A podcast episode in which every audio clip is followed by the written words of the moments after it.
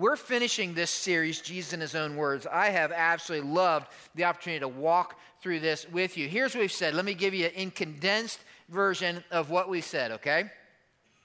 We have said from the get go that what you believe about Jesus is the most important thing about you.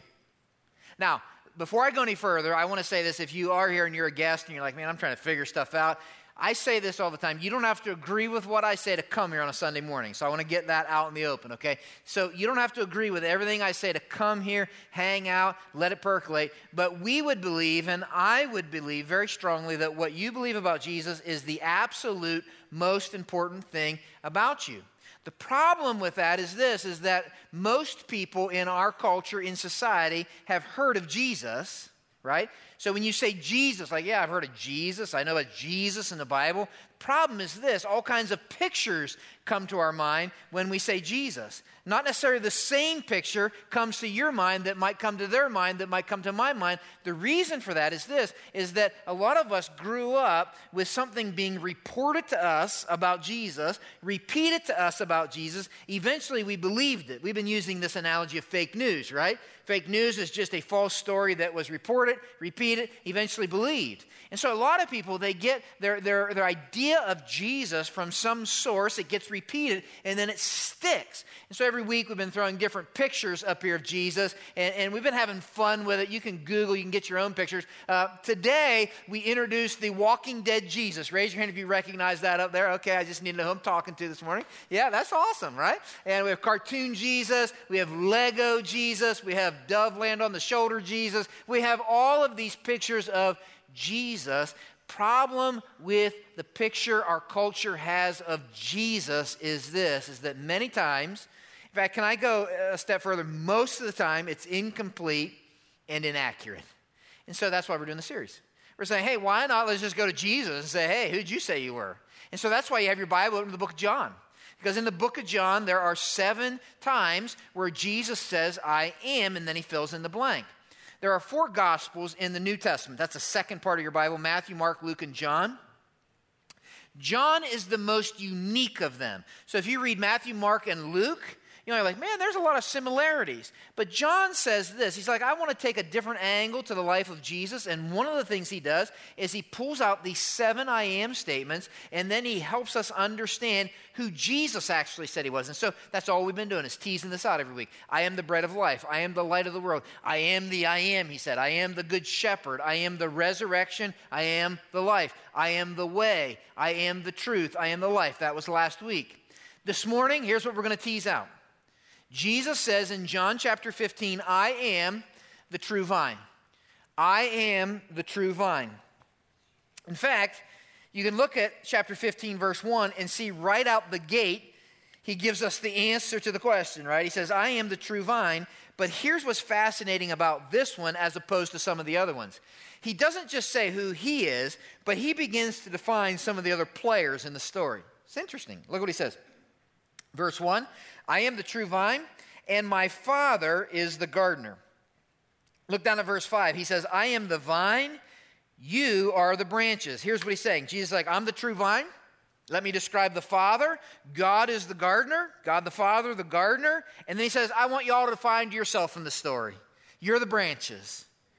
And now here's the deal. We said this every week, and so let's just say it again. Most of us, like, okay, we can kind of come up with an idea what Jesus mean when he said, I am the true vine? And we're like, okay, think about vine and branches and fruit and all that stuff. And we, we can kind of throw a dart because of the picture that we come up with and say, come pretty close to what he might have meant. But what I've been challenging you to do, and I hope you'll do this, not just as we go through the series, I've been challenging you this way that Jesus says, I am the true vine, and that is something that he says couched in a much bigger story that's going on. And when you understand the much bigger story that's going on, all of a sudden it begins to pop. For instance, let, let me just tell you where we're at. John 15 is in the middle of John 13 to 17. You're like, duh, thanks, Dan, for that, right? But here's why that's important. If you took those chapters and held them in your hand and just did that, don't do it, by the way, but if you did that, those chapters, 13 to 17, are what we call Jesus' farewell address. So he's having an intimate conversation with his disciples right before they get ready to arrest him and crucify him, right?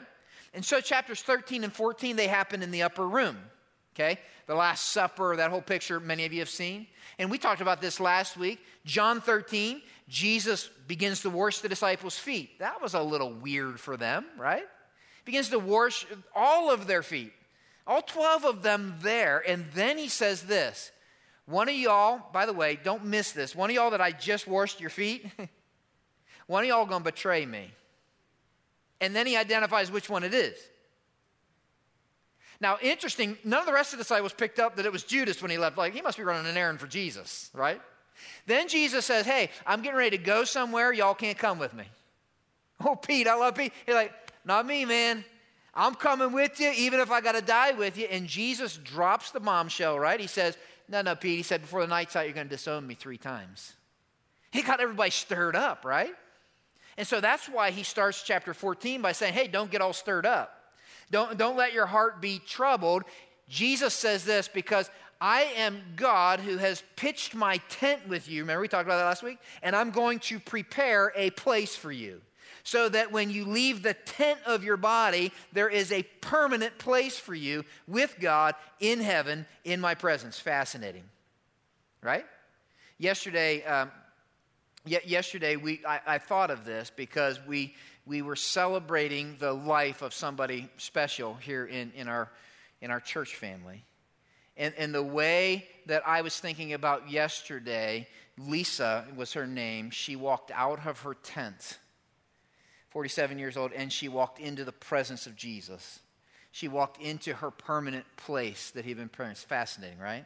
So Jesus like, I'm, I'm going to prepare this place. I dwelt in my tent. I'm going to prepare a place. But then he says, I'm not going to leave you alone. I'm going to give you the Holy Spirit so that he can help you. End of chapter 14, Jesus says this All right, come, let's leave. That just tells me he leaves the upper room and they're walking. Where are they going? Great, great question. They are on their way to the garden where Jesus is going to pray this agonizing prayer. And then they're going to come arrest him and they're going to crucify him. And so a lot of people think, well, maybe he said, I'm the true vine because they passed a vineyard, a garden, a picture of a vine and grapes and this, that, and everything. And maybe they did. That's a great way to think. Maybe they did. But I think the reason this popped for his disciples, stay with me on this. The reason this would have all of a sudden stunned them, I think, was because they were Jewish. You're like, okay, help make sense of that, right? As Jewish men, they would have known the Hebrew scriptures, which is the Old Testament in your Bibles. And in the Old Testament, over and over and over again, you see the picture of a vine and a vineyard. And I think it would have helped make sense to the disciples why he said, I'm the true vine. Let me show you what I mean. You can follow on the screen Isaiah 5. Isaiah 5 Now I will sing for the one I love a song about, there's our word, his vineyard. My beloved had a vineyard on a rich and fertile hill. He plowed the land, cleared the stones, planted it with the best vines. In the middle, he built a watchtower, carved a wine press in the nearby rocks. Then he waited for a harvest of sweet grapes. But, you with me? But the grapes that grew were, say it out loud? Yeah, they weren't sweet. Now, you people of Jerusalem, Judah, you judge between me and my vineyard. What more could I have done? God's like, I've done everything for my vineyard that I have not already done. When I expected sweet grapes, why did my vineyard give me bitter grapes? Now, let me tell you what I'll do to my vineyard. I'll tear down its hedges, I'll let it be destroyed. I'll break down its walls, let the animals trample it. I'll make it a wild place where the vines are not pruned, the ground is not hoed, a place overgrown with briars and thorns. I'll command the clouds to drop no rain on it. Verse 7. This helps us understand the power of his statement in John 15. The nation of Israel is the vineyard of the Lord of heaven's armies. The people of Judah are his pleasant garden. Look at this. He expected a crop of justice, but instead he found oppression. He expected to find righteousness, but instead he heard cries of violence. Stay with me. We'll pop back out in a second. Here's all he wants us to know. All through the Old Testament, he refers to his vineyard and this vine, and it is his chosen people, Israel. So the disciples, when they heard him do this, they're like, We're part of that vineyard. Problem is, all through the Old Testament, that vineyard, when it's referred to, is a failed vineyard. It did not produce the fruit God expected it to produce. It did not produce the fruit God wanted it to produce. And so, into the middle of this conversation with these Jewish men around him, he said, Hey, listen, guys, I want to tell you something. Y'all know that the Old Testament talks about the vineyard being Israel, but it disappointed. It did not produce what God expected. Jesus said, I'm the true vine. I am the true vine. All that you were meant to be and couldn't be, I am. All that you were meant to do and couldn't do, Jesus, like, I did. That's what he's saying. And so it's against that backdrop where his disciples have been like, whoa. Like, like this would have been powerful. This would have been much more powerful than passing by a garden and saying, hey, guys, like he was saying, he was going back into the Old Testament says, I am the true vine. I am the true one meant to do all that you could not and did not do.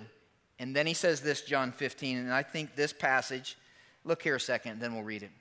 I think it is a profound passage. Some of you have never heard it before. I really want you to lean in. I think there's some profound things here. I'm afraid for some of you who've heard this before. I really am. I'm afraid that what you're going to be like, yeah, it's one of my favorite passages, and Pastor Dan's going to preach on it this morning because I think there's things in here that need to lean into us, those of us who are familiar with it, in a new and profound way. John 15, 1 says this I am the true vine, my father's the gardener. He cuts off every branch in me that bears no fruit. While every branch that does bear fruit, he prunes so that it will be even more fruitful. You're already clean because of the word I've spoken to you. Remain in me as I also remain in you. No branch can bear fruit by itself it must remain in the vine. Neither can you bear fruit unless you remain in me. See how many times he's talking about fruit? You get, get there's, there's a point here going on. Verse 5 I'm the vine, you're the branches. If you remain in me and I in you, you'll bear much. There it is again fruit. Apart from me, you can do nothing. If you do not remain in me, you're like a branch that's thrown away and withers. Such branches are picked up, thrown into the fire, and burned. If you remain in me and my words remain in you, ask whatever you wish, it'll be done for you. This is to my Father's glory. There it is again, that you bear much fruit showing yourselves to be my disciples. Let your eyes drop down to verse 16. You did not choose me, but I chose you, appointed you so that you might go, there it is again, and bear fruit, fruit that will last. Look here a second. Let me tell you in short what he's saying. Jesus says, I'm the true vine, Father's the gardener, y'all the branches. Here's what he wants us to know. Gardener, God, is interested in his vineyard producing a lot of good, lasting fruit. Okay, stay with me gardener wants his vineyard produce a lot of good lasting fruit. Only way for it to produce fruit is for the branches to be connected to the vine. The vine's Jesus. That is the source of life. That's the only way for it to produce fruit. And then he says, Y'all are the branches. Now listen, listen, this is sobering. And there's only two things in this particular passage, only two things that possibly describe the branches. Either they, you ready, bear fruit, or they are fuel for the fire. Either they bear fruit, or they are thrown into the fire. John 15.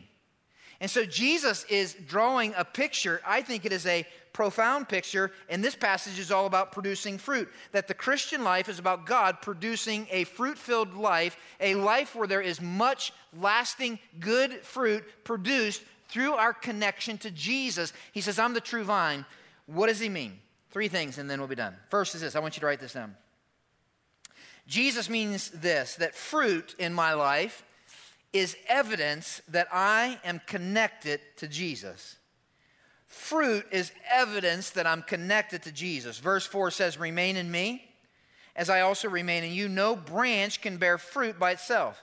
It must remain in the vine, neither can you bear fruit unless you remain in me. Verse 8 This is to my Father's glory that you bear much fruit. Why? Showing yourselves to be my disciples. The fruit of my life, look here a second, the fruit of my life is what shows I am genuinely connected to the vine who's Jesus. That's what he's saying. The branches, that's our lives, produce fruit because they're connected to the life of the vine. That's what he's saying. It's very important. Jesus is simply saying you don't, listen close, you don't produce fruit in your life to become connected to God. But you produce fruit in your life because you are connected to God through Jesus. That's what he's saying. So it's an important, important point. It is fundamentally important for us to understand this.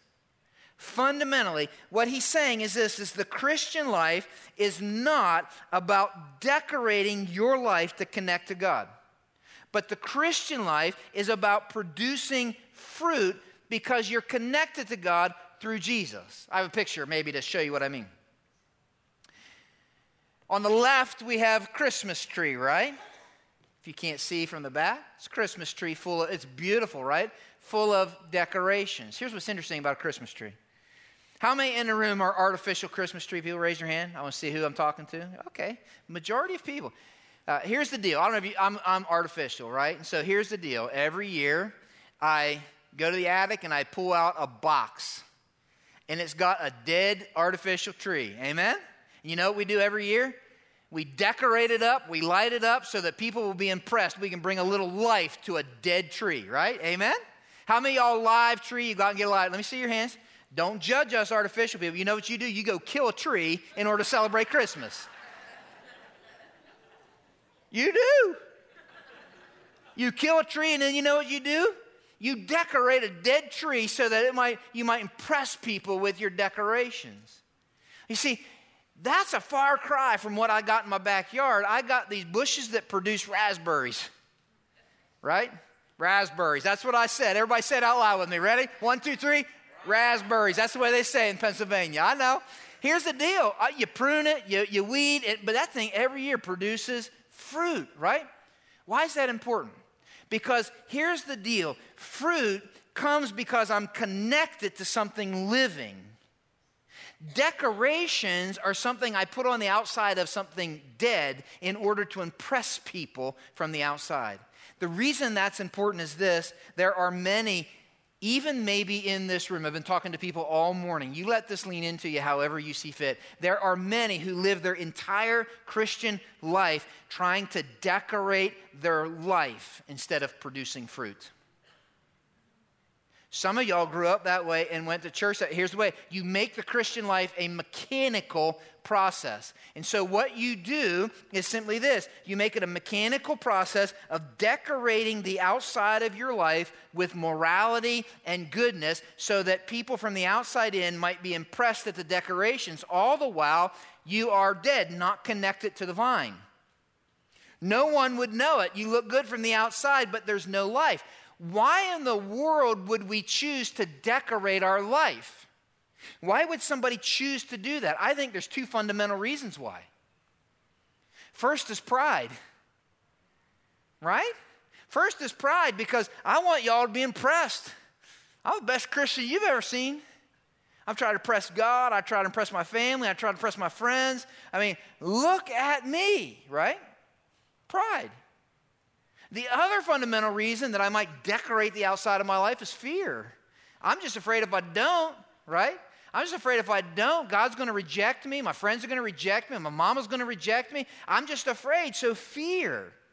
Here's the problem with decorating your life. Look here, some of you need to hear this because you look exhausted this morning. It doesn't last. It doesn't last. If you decorate your life this morning, it is seasonal, it will not last. Listen, I was talking to somebody went out, and if you're this, I cannot remember who it was I was talking to last week, but they went out, and I said, "What are you doing this afternoon?" They said, "We're taking down our Christmas decorations." God bless you, but I don't know if you're late or ahead. I can't remember what you are. But here's the deal: there's nothing. Stay with me. There's nothing worse than a Christmas tree left up past Christmas into January, February, kind of ekes into March, right? And all of a sudden all the needles are kind of falling off, the branches are kind of brittle, and all of a sudden what you see is this dead old Charlie Brown tree trying to hold up the decorations, right? It's like awful, it's ugly. You're saying, Dan, what's the point? Because for some of us, that's exactly our Christian experience. We are exhausted trying to hold the decorations up because there's no life. And so if I can get people to be impressed, but the problem is, it's hard, it's exhausting. And some of you, you grew up that way. It's not your fault. It wasn't the fault of the people that, that told you about it. Maybe they meant good, but the, but the problem is this there's no life. It doesn't last, it's seasonal. Jesus says the only way to produce fruit is to be connected to Him. And so here's the deal. Some of you grew up in legalistic churches, and my heart is with you this morning. But here's what happens when I focus on the outside of the branch, I decorate my life. Look at me, look at me, be impressed with me, right? And, and can we just get, I'm gonna, can we just get personal?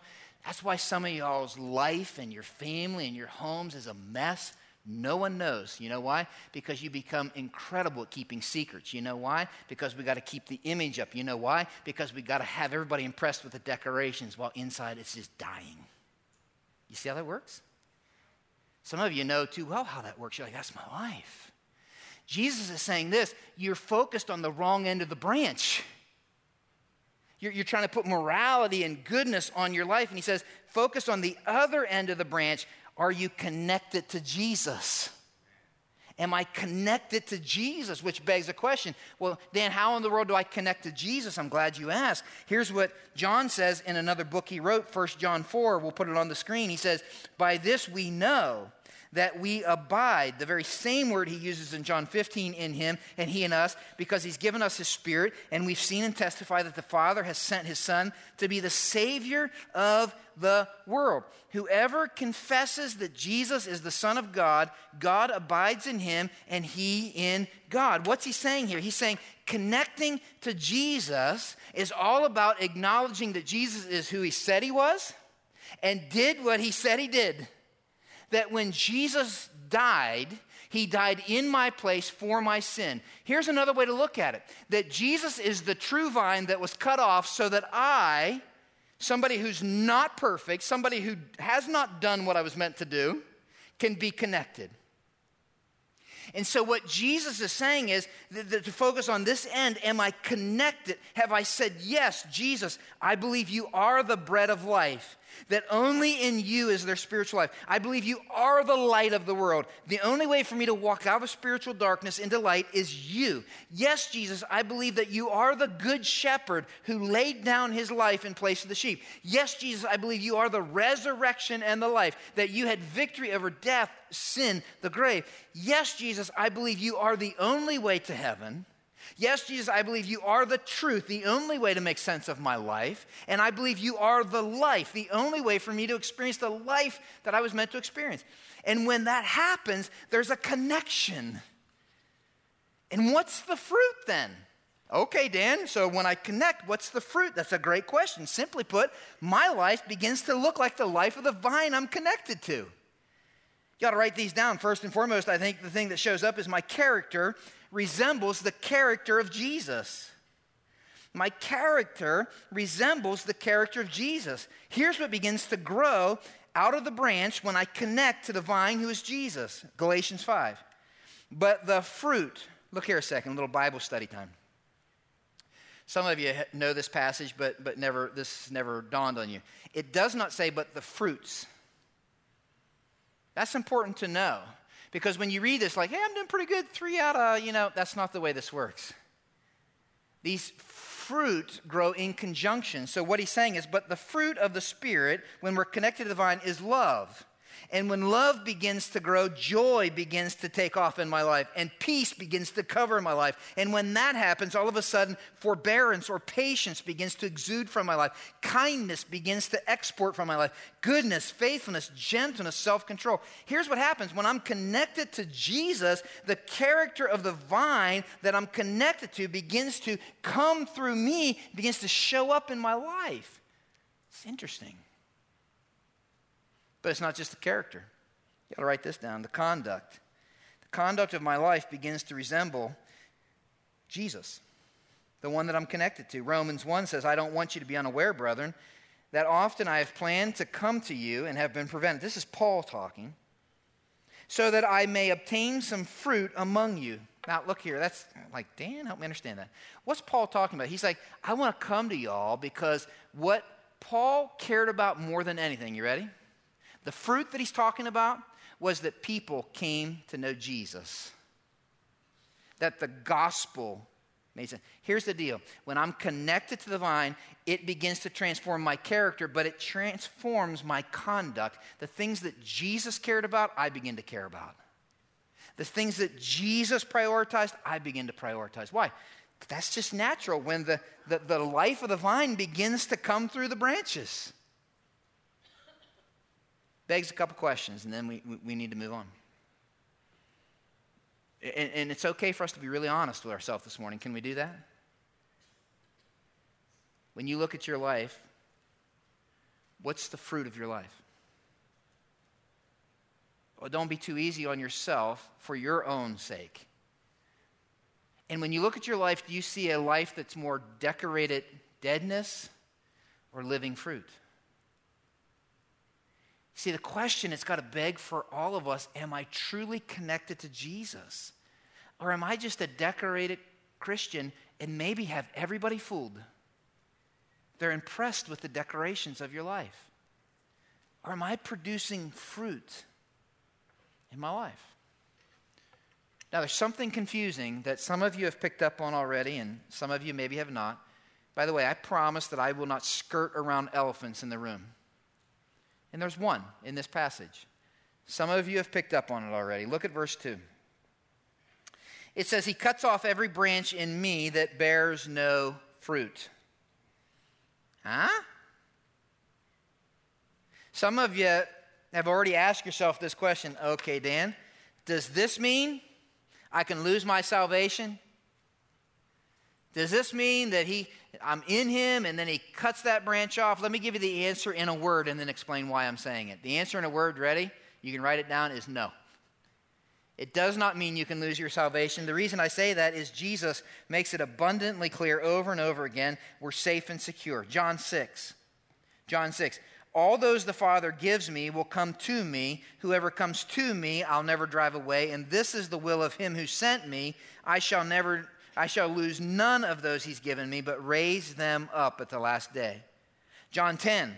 My sheep listen to my voice. I know them. They follow me. I give them eternal life. They shall never perish. No one will snatch them out of my hand. Then what does he mean? Great question. That's why I think you got to read this in the context of the story. You're saying, Help me understand that, Dan. Well, remember, he was talking to 12 guys when this whole story started. Do you remember that? But now in John 15, there's only 11. Why? Because one of those guys he began the conversation with, his name was Judas. Do you know what he's doing when John 15 is happening? He's out gathering an army that's going to come into the garden to arrest Jesus, and he's going to betray him with a kiss. You're saying, What's the point? Listen to me. Look here, I'm going to blow your mind. Some of us, we villainize Judas. You're like, man, I bet he's an evil, whatever. Can I tell you something? You got the wrong picture of Judas this morning. He hung out with them for three years. He looked like them, he sounded like them, he acted like them. In fact, when he went and left that supper to go betray Jesus, it says none of the disciples put it together. None of them thought, hey, I bet he's going to do this. I always knew that about Judas. None of them suspected Judas. What an example of somebody who is superficially connected to Jesus. They profess to be a Christian, they look the part, but what they are is simply a decorated follower. There's no life. In fact, it makes me think of a very, very, very sobering passage in the Bible. You ought to write it down and check it out for yourself Matthew 7. By their fruit you will recognize them. Sounds familiar. Not everyone who says to me, Lord, Lord, will enter the kingdom of heaven, but only the one who does the will of my Father who's in heaven. Look here a second. Well, why would they do the will of the Father? Because when I'm connected to the vine, what did the vine do? I came and did the will of the Father. So when I'm connected to the vine, the life of the vine flows through me. Now, check this out. Many, verse 22, will say to me on that day, Lord, Lord, didn't we prophesy in your name? Some of us are like, What's that? Prophesy. Let me put it in our language. Didn't we, you ready? Y'all are off, off the hook on this one. Didn't we preach every Sunday from the front in your name? Didn't we teach the Bible in your name? Didn't we drive out demons in your name?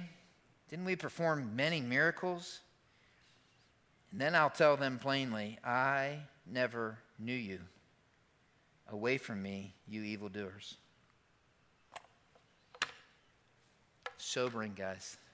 What are these people saying to, to Jesus? They're saying, Look at us. I got impressive decorations. I prophesied in your name. I cast out demons in your name. Look at all this stuff I was doing. And what does Jesus say? Those are simply decorations on a dead life. You were never connected. Look, look here. I've been praying all morning for you. I think there are a lot of people who go through their entire church experience and all they know is decorated Christianity, and they don't know the life of connecting to the vine. I think Jesus is saying something that's profound. Decorating my life focuses on what I do and what I did, but the life in the vine focuses on what the vine, Jesus, does and what he did for me. They are two totally different things. I focus on the other side of the branch. That's all he's saying. There's something else interesting in the passage. If you write in your Bible, can we throw the John 15 up there? It's amazing when you look at verses 4 through 8 how many times he says the words I have underlined in, in, on the screen. He says, Remain in me, remain in the vine. He says it eight times in these four verses. He's like, that's where life is. Well, what does he mean? Some of you have versions that say, abide in me. That's how some of you grew up learning it. And technically, here's what it means it means an enduring, all those words means is an enduring personal communion, okay? So you're like, wow, that sounds sterile. And it is, right? Like, what does it mean to abide in Jesus, right? I remember as a kid, I'd be like, yeah, people, abide in Jesus. Like, okay. Like, what does that mean? And I think Jesus does more than give us the definition, I think he describes it in verse 9 and beyond. Look at this. You got, you got to go here with me. As the Father has loved me, Jesus is talking, so have I loved you. Now remain in my love. If you keep my commands, you will remain in my love, just as I have kept my Father's commands and remain in his love. I have told you this so that my joy may be in you and that your joy may be complete. My command is this love each other as I have loved you. Greater love has no one than this, than to lay down one's life for one's friends. You are my friends if you do what I command. I no longer call you servants because a servant doesn't know his master's business. Instead, I call you friends. Everything I learned from the Father I've made known to you. You did not choose me, I chose you, appointed you so that you may go bear fruit, fruit that will last. Says, This is my command love each other. What is he saying? Guys, this is powerful and transformative. I want you to write it down this way.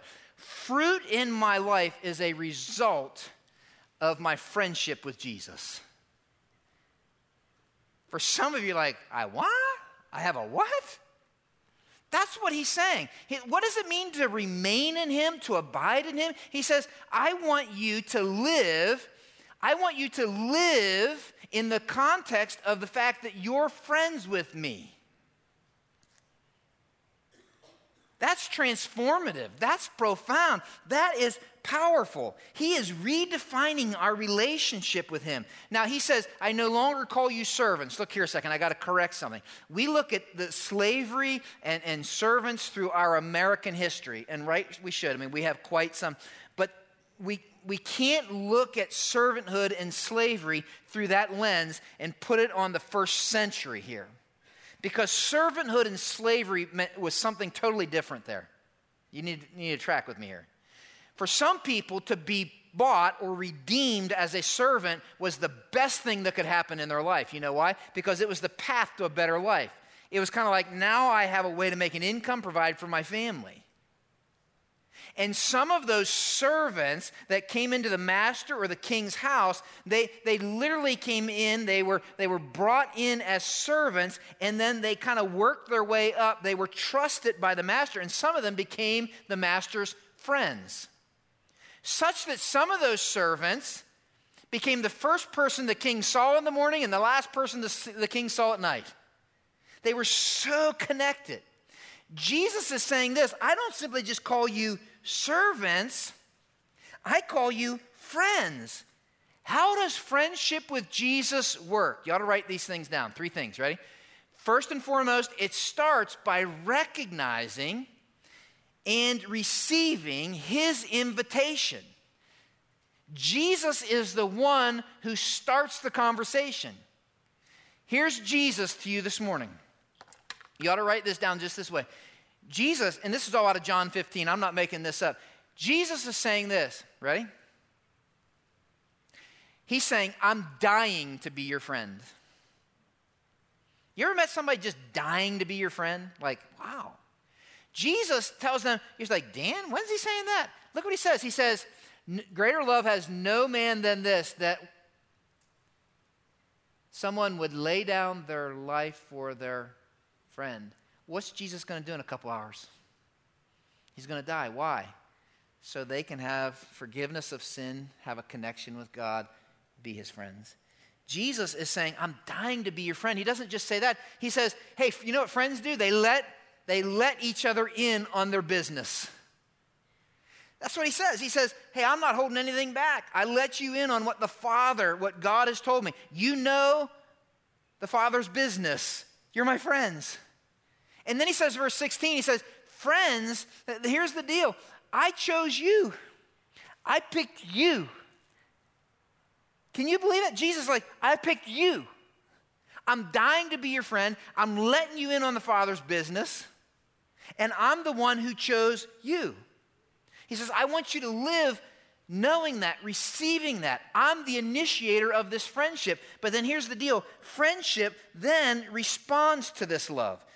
Friendship responds to his love, and here's how it responds with loving obedience. The more I recognize how much He loves me, the more I recognize that He chose me, the response is simply lovingly obey. Jesus says it this way. Some of you have misread this. He says, If you love me, ready?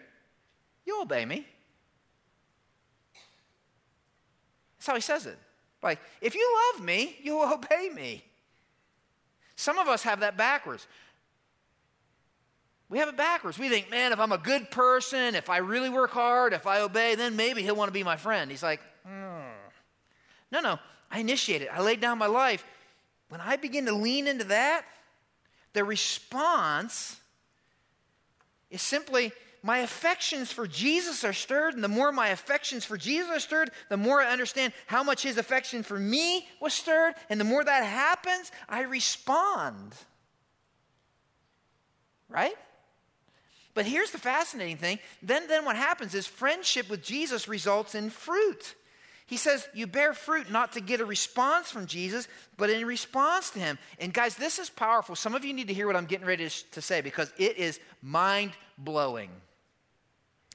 In John 15, there are two specific fruits that show up when I am friends with Jesus. You know what they are? Here's what he says When I am friends with Jesus, when I abide with Jesus, he says, You'll love each other. You'll love each other. He says, when, when, when, when you lean into this connection you have with me, you'll love each other. Don't miss this. Exactly how I love you. That is a far cry from somebody who's decorated, because can I tell you something? When you decorate a tree, all those decorations on the tree are, are selfless. They give nothing to anybody around. I can't pick the decorations off my tree, eat them, and have benefit. But when you grow fruit from a vine, what is it? It is selfless giving it gives fruit and benefits those around. Jesus simply saying this when you connect to the life giving vine, Jesus, what's going to flow through you is you're going to realize Jesus gave his life. That's how he expressed his love for you. And it is going to bear a fruit that is going to be love each other so that everybody around your life can benefit from the love flowing from your life. Now, now, now, some of you need to hear what he says next. He says, You'll love each other, but there's a second fruit. You know what it is? He says, My joy will be in you, and your joy will be complete. Here's why some of you need to hear that because there's no joy left in your life. In fact, you can't figure out how to muster up joy. It's gone. You're like, man, I, I, wish I had joy. And for some of you, there's no joy. You know why? Because you've been focused for years on the outside, decorating the outside. And when you decorate the outside of your life, you know, you know how you get joy? By what happens on the outside. If it's good, you're happy. If it's bad, you're mad. If you decorate the outside of your life and people acknowledge and admire you, you're like, whoa, man, I'm feeling pretty good. If they overlook you, you're like, oh. What Jesus is saying is joy isn't focusing on the outside of the branch. But joy is focusing on the other side of the branch. Joy comes from the fact I'm connected to and friends with Jesus. That's joy. And no matter what happens out here, I can grow in joy. I got to use this illustration because it struck me yesterday. I was in this room, we were celebrating the life of a, a lady some of you know and some of you don't. If I'm not mistaken, she was 47 years old ish. Two young children sat right there, her husband sat right there. Her name was Lisa. And if you didn't know Lisa, can I tell you what I heard over and over and over and over again? Lisa walked this incredibly, incredibly grueling battle with cancer. Literally just, just sucked the life out of her. And people over and over and over again talked about Lisa and about the joy she had. It wasn't fake. She didn't like, woo, I have cancer. That's not Lisa. She had this unshakable peace, this unshakable perspective, this unshakable steadiness and faithfulness. I was listening yesterday, people just talking about this, this woman who, who literally walked, I mean, she was in and out, up and down the hospital. I said, where does that come from? How does somebody get that? The only way that Lisa had that was, and if she was here, I think she'd tell you this. She was connected to the vine. That's joy. That's peace. That's life. See, some of y'all are exhausted and you have no joy. And here's what happens when you are a Christian who decorates the outside of your life. I'm going to just give you a warning. I'm sure nobody in here will ever face this, but I'm, here's what happens to Christians who just decorate the outside. They get grumpy they get grumpy. You know why? There's no joy. There's no joy. Jesus says one last thing, and then, then I got to land. Look at verse 2, and then, then let's land this ship for today. He cuts off every branch in me that bears no fruit. Talked about that. While every branch that does bear fruit, that's a good thing, right? He prunes so that it will be even more fruitful. Raise your hand if you've ever seen a vineyard or something, a tree being pruned. Raise your hand if you know what I'm talking about. Okay, here's the deal. Uh, uh, I don't own an orchard or anything, but we do have trees in our backyard. And uh, my wife and my mother in law, every time I go to prune those trees, right? Here's what they say Looks like you're killing that thing, right? I mean, it's a messy process, and it looks like you're hurting the tree, right? Can I get an amen, right? It, now, that's not me, by the way, if you can't tell by the hair. I mean, that's sometimes what it looks like. And you step back and you're like, oh, dear Lord, let it live, right? Because pruning is messy. And it looks like, man, you're going to kill the tree. But what happens, pruning happens not to kill the tree, but so that the tree will have more what? Fruit. You see, that's what Jesus is talking about. All of us go through painful times of cutting. And when we go through those times of pruning, those painful times, listen, this is so convicting it will reveal the source of our life. It will reveal where the source of our life is. You ought to write it down this way fruit is the reason God prunes me. Fruit is the reason God prunes me. Sometimes in the pruning process, it's a big pile of branches. Sometimes the pruner cuts fruit off so that more fruit will grow. I like the way Tim Keller says it. The pruner of the vine never cuts anything that is not a loss to keep and a gain to lose. Let me put it to you simply this way I've done this for a long time, and I've watched people go through very hard times. In fact, in the first service today, there's a lady sat right there, second row. Oh my goodness, her story. She's gone through some really hard times. And I've watched people go through the same kinds of discouraging, hard, even unexplainable times. And some people who walk through those, it drives them into this uh, inexplicable, almost supernatural, deeper relationship and love for Jesus. They're not fake. They're not like, "Oh man, I'm glad I'm doing this." It, you just this is almost this this supernatural, like this. That's this woman. I mean, when I grow up, I want to be like her because she is facing just awful stuff. And, and it, her love for Jesus just almost exponentially just pops off of her. Whereas there's other people who walk through the same kind of experiences, and instead of driving them into Jesus, it drives them way over here. And it makes sense, doesn't it? Because when times of pruning and cutting comes, it reveals where the source of our life is. And that's where the story makes sense. There's two guys in the story that represent the branches Jesus is talking about. There's one guy who went and gathered an army. They came back to the garden, and he betrayed Jesus for some silver. And when all of a sudden it dawned on him what was going on, the pain in his life was so overwhelming. What did he do? He went and hung himself cut away. But there's a second guy in the story. His name's Pete. And that night, Pete came back and started hanging out in the fringes while Jesus is standing illegal trial. And a servant girl comes. She says, I think you're one of his followers. And Pete's like, No way, no how. No, no, no, no. I'm sure you are. He swore. Uh uh-uh. uh you sound like you're one of his followers. I am not connected to him. Luke says, at that moment, Jesus turns and looks at Peter.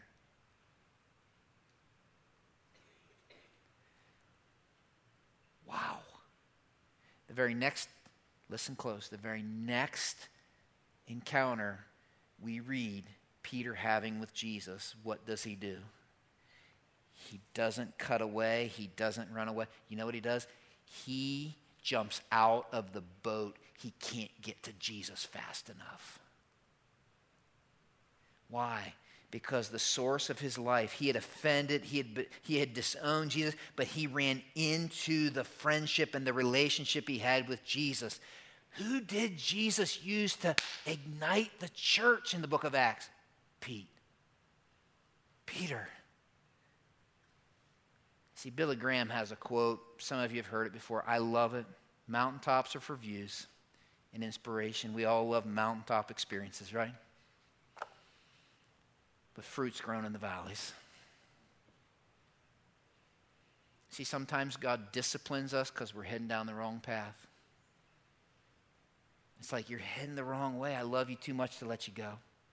Sometimes He simply prunes us because the fruit that we're growing, He wants to mature. He wants us to grow more.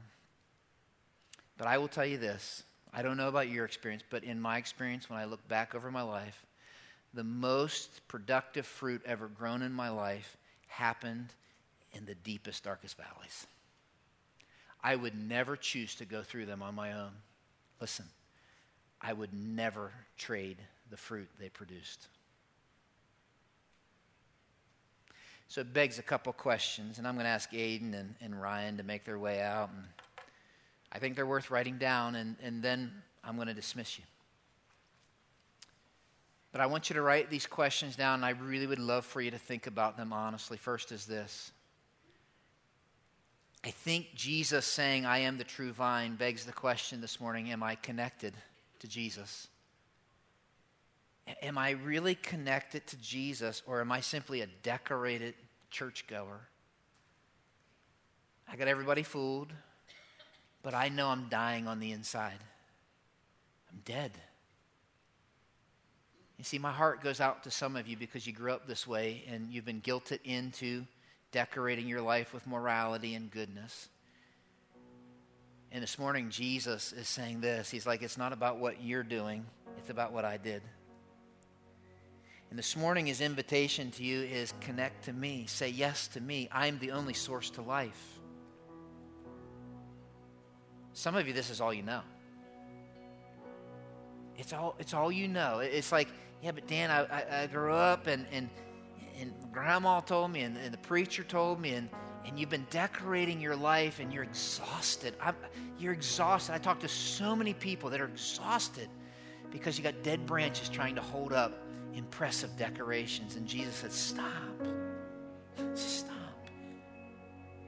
Connect to me this morning.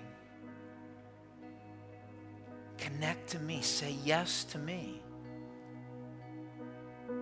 It's like I'm the one who died in your place.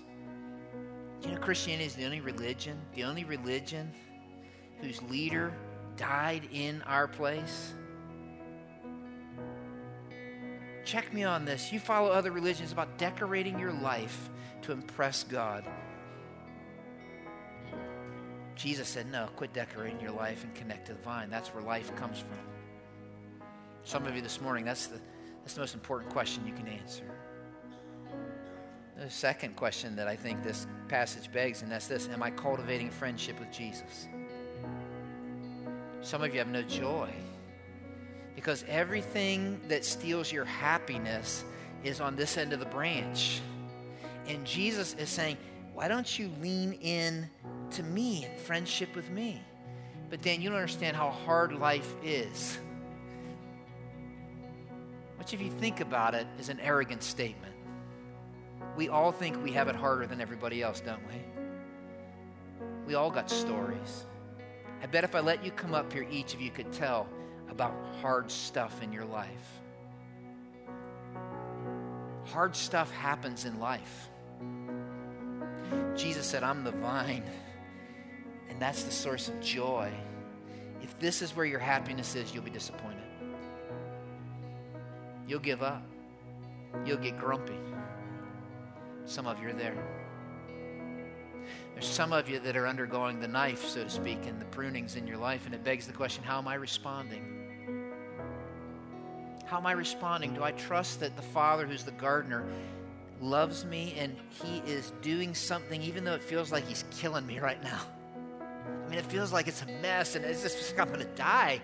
That maybe God is doing something that's going to produce something in me that I never could imagine if I just trust Him. He's not asking to be fake and superficial. He's saying, just trust me. I love you. So, God, I, I I'm blown away that I get a chance to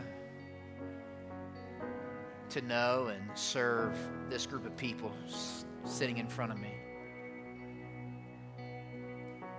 I pray for some of them that have not connected to the vine, and if that's you, I pray this morning would be the morning you say, Yes, Jesus, I believe you are the bread of life, the light of the world, the Savior who died in my place, and I want to connect my life with you. You can pray that right there in your seat. I would just ask that if you had that conversation, you let me know. There's some of you this morning that, quite frankly, have not been cultivating the friendship with Jesus. And he begs of you to focus on the other end of the branch this morning and say, if you would just allow your life to be overcome, overwhelmed by how much I love you, and set your affections on that, fruit begins to grow. The fruit that benefits others, love, and the fruit of a joy that nothing external can steal. You're my friend. God, there's a whole bunch of us that are going through hard times. We trust you. We need you. We want you to produce something in our life that we can't manufacture, can't even decorate our life with. I pray that you would help us in that process. We need strength and courage, perspective, maybe, resilience. But I pray your grace would shine in the middle of our weakness. So, God, we love you. We know that you love us. We pray this in Jesus' name.